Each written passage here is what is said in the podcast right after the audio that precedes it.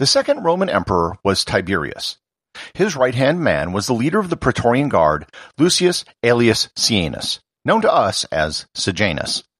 Over the years, Sejanus slowly gained power and influence, as well as a host of enemies throughout Rome.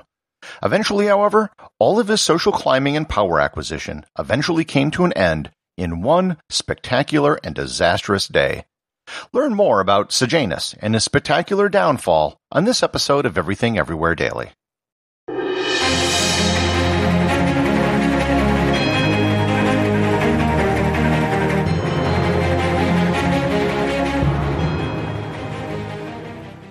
This episode is sponsored by ButcherBox. Summer is right around the corner, and that means cookouts. No matter what your preferred food is for a cookout or a barbecue, ButcherBox can help you make it the best. If you want to serve up some hamburgers, ButcherBox has grass-fed ground beef to make the perfect smash burger. Want to cook up some steaks? Well, ButcherBox has that too, with some of the best cuts of steak such as New York strip, ribeye, and filet mignon. Do you like grilled chicken? Well, ButcherBox has some of the best pasture-raised chicken that you will find anywhere. And if you really want to wow people at your next cookout, you can try grilling some of their wild caught salmon on a cedar plank. Sign up at butcherbox.com slash daily and get a special deal. ButcherBox is offering my listeners a free for a year offer plus an additional $20 off.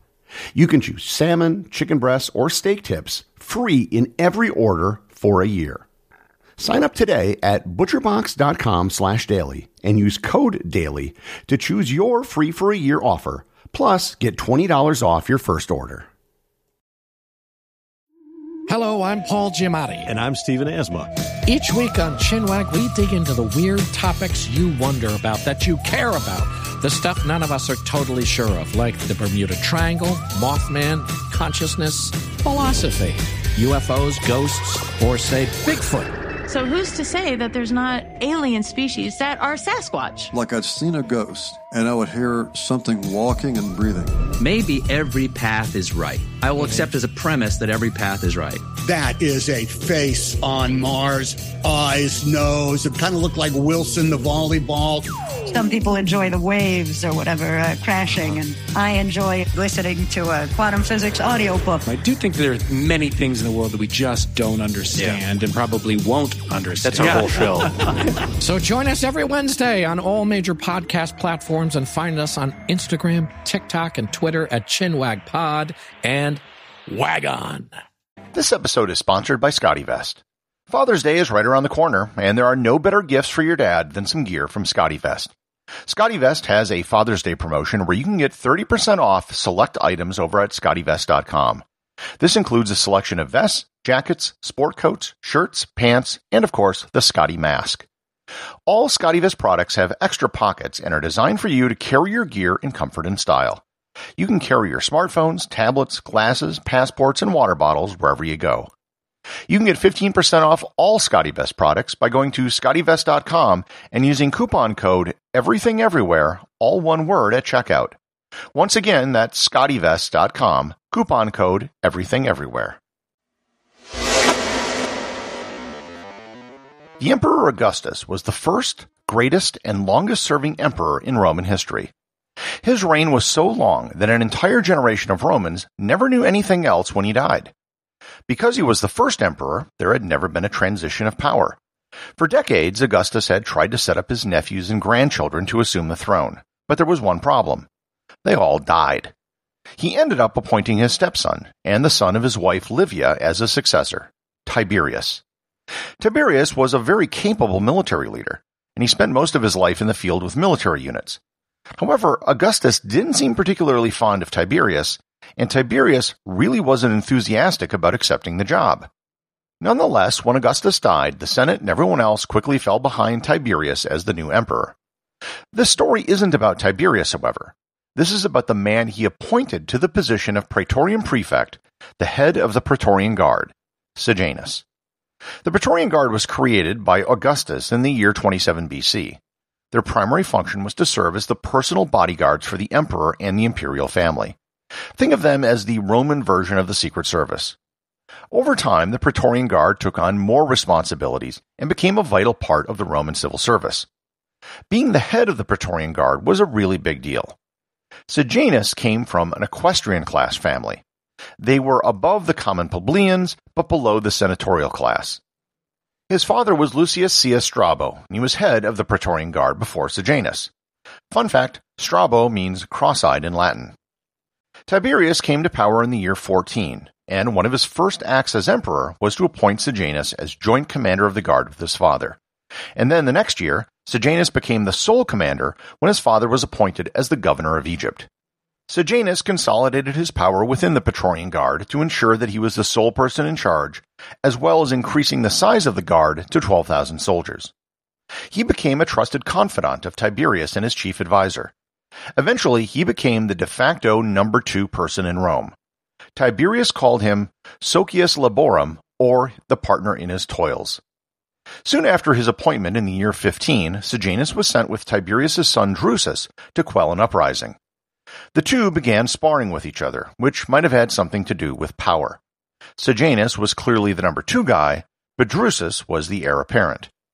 The conflict between the two grew over the years until it literally came to blows when Drusus punched Sejanus in the face. Drusus was an impediment to Sejanus's ambition. If Drusus became emperor, then Sejanus would be on the outs, and most probably he would have been executed. Sejanus seduced Drusus's wife Livilla, and the two hatched a plot to murder Drusus. Drusus died in the year 23, having widely been thought to have been poisoned under the orders of Sejanus. With Drusus gone, Tiberius became more reliant on Sejanus. Statues of Sejanus began appearing all over Rome, and Tiberius began retreating from public life. In the year 26, Tiberius retreated to the island of Capri, which is just south of Naples, where he had built a huge pleasure palace. With Tiberius out of Rome, Sejanus was in full control of the city. As he controlled the Praetorian guards which guarded Tiberius, he had total control over all of the information which Tiberius received while he was in Capri. With Tiberius out of the way, Sejanus began staging treason trials to get rid of his political opponents in the Senate. He began confiscating the fortunes of his enemies as well, much of which was transferred to him personally. To integrate himself further into the imperial family, he asked Tiberius for permission to marry Drusus's widow Livilla, which Tiberius denied. Tiberius's other adopted son, Germanicus, who also died under suspicious circumstances, had children who were now in the line of succession. Two of his three sons were arrested and starved to death, leaving only his son known as Caligula. For five years, Tiberius was in Capri and never once returned to Rome. He had no clue what was going on back in the capital. Everything he knew was fed to him by Sejanus. By the year 31, Sejanus was basically treated as the emperor in Rome. His birthday was a holiday, his statues were decorated, senators courted his favor, and he was finally betrothed to Livilla. With Tiberius off on an island, he considered himself the ruler of Rome, and no one dared challenge him. Historian Cassius Dio noted, quote, Sejanus was so great a person by reason of both his excessive haughtiness and his vast power, that, to put it briefly, he himself seemed to be the emperor, and Tiberius a kind of island potentate, inasmuch as the latter spent his time in the island of Capri. Unquote. It was at this point, at the height of his power, something happened to the relationship between Tiberius and Sejanus. Somehow, someone got to Tiberius and told him what had been happening in Rome. They also implicated Sejanus in the death of his son Drusus, as well as possibly his adopted son Germanicus. Tiberius took action quickly. What followed is the entire reason for doing this episode. In the year 31, Sejanus was summoned to the Senate, where a proclamation from Tiberius would be read. He was told it would be granting him tribunate powers, basically making his person sacrosanct, and that he would also be officially named as Tiberius's heir. He arrived at the Senate full of confidence at the increase in power he would be granted, with all of the Senate in attendance. What was read to the Senate was not a promotion for Sejanus. It was a list of his crimes and an order for his execution. If I could go back in history and take a video of one thing it might just be the face of Sejanus when his death warrant was read in the Senate. I can't think of anyone else in history who had such a dramatic fall so quickly in just a matter of seconds. Other leaders who have fallen from power usually do so over a period of weeks or months. Even a successful military coup usually plays out over a period of hours. This was Joe Pesci getting whacked in Goodfellas when he thinks he's about to become a made man. but at an imperial level in a very public forum. There is an excellent scene from the 1968 British series The Caesars, which depicts the denunciation of Sejanus. The camera zooms in on the face of Sejanus, and all the senators move away from him in unison. And I highly recommend watching it on YouTube if you can. As it turned out, a lot of people hated Sejanus. All the treason trials and the confiscations of fortunes by someone who the senators thought to be their social lesser had built up resentment. And now it was time for payback. Within a few hours, Sejanus was dead. He was strangled to death, and his body was thrown down the Gemonian stairs. The crowd at the bottom literally tore his body to pieces. And this wasn't even close to the end of the retribution. The Senate passed a resolution of damnatio memoriae on Sejanus. If you remember back to my previous episode on the topic, it removed any mention of Sejanus. Every statue was to be destroyed, and any mention of him was to be erased. His entire family was sentenced to death. His son and young daughter were killed so he would have no descendants. His wife ended up killing herself. Riots broke out in Rome, and anyone who was associated with Sejanus was targeted. Tiberius then conducted his own treason trials, targeting those who had befriended Sejanus. These were widespread and lasted for years, as basically everyone had sucked up to Sejanus. Livilla was implicated in the death of her husband Drusus, and she was starved to death by her own mother to protect the rest of the family. The entire Sejanus affair tainted the reputation of Tiberius. He can be found on both the list of best and worst emperors in Roman history.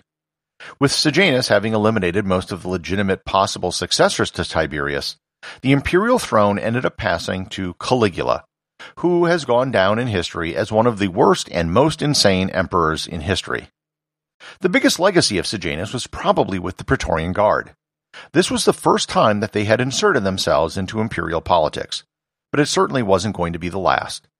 Centuries later, they were the ones who chose emperors, and it literally got to a point once where they auctioned off the throne to raise money for themselves. Sejanus probably goes down as one of the most important non emperors in the history of the Roman Empire.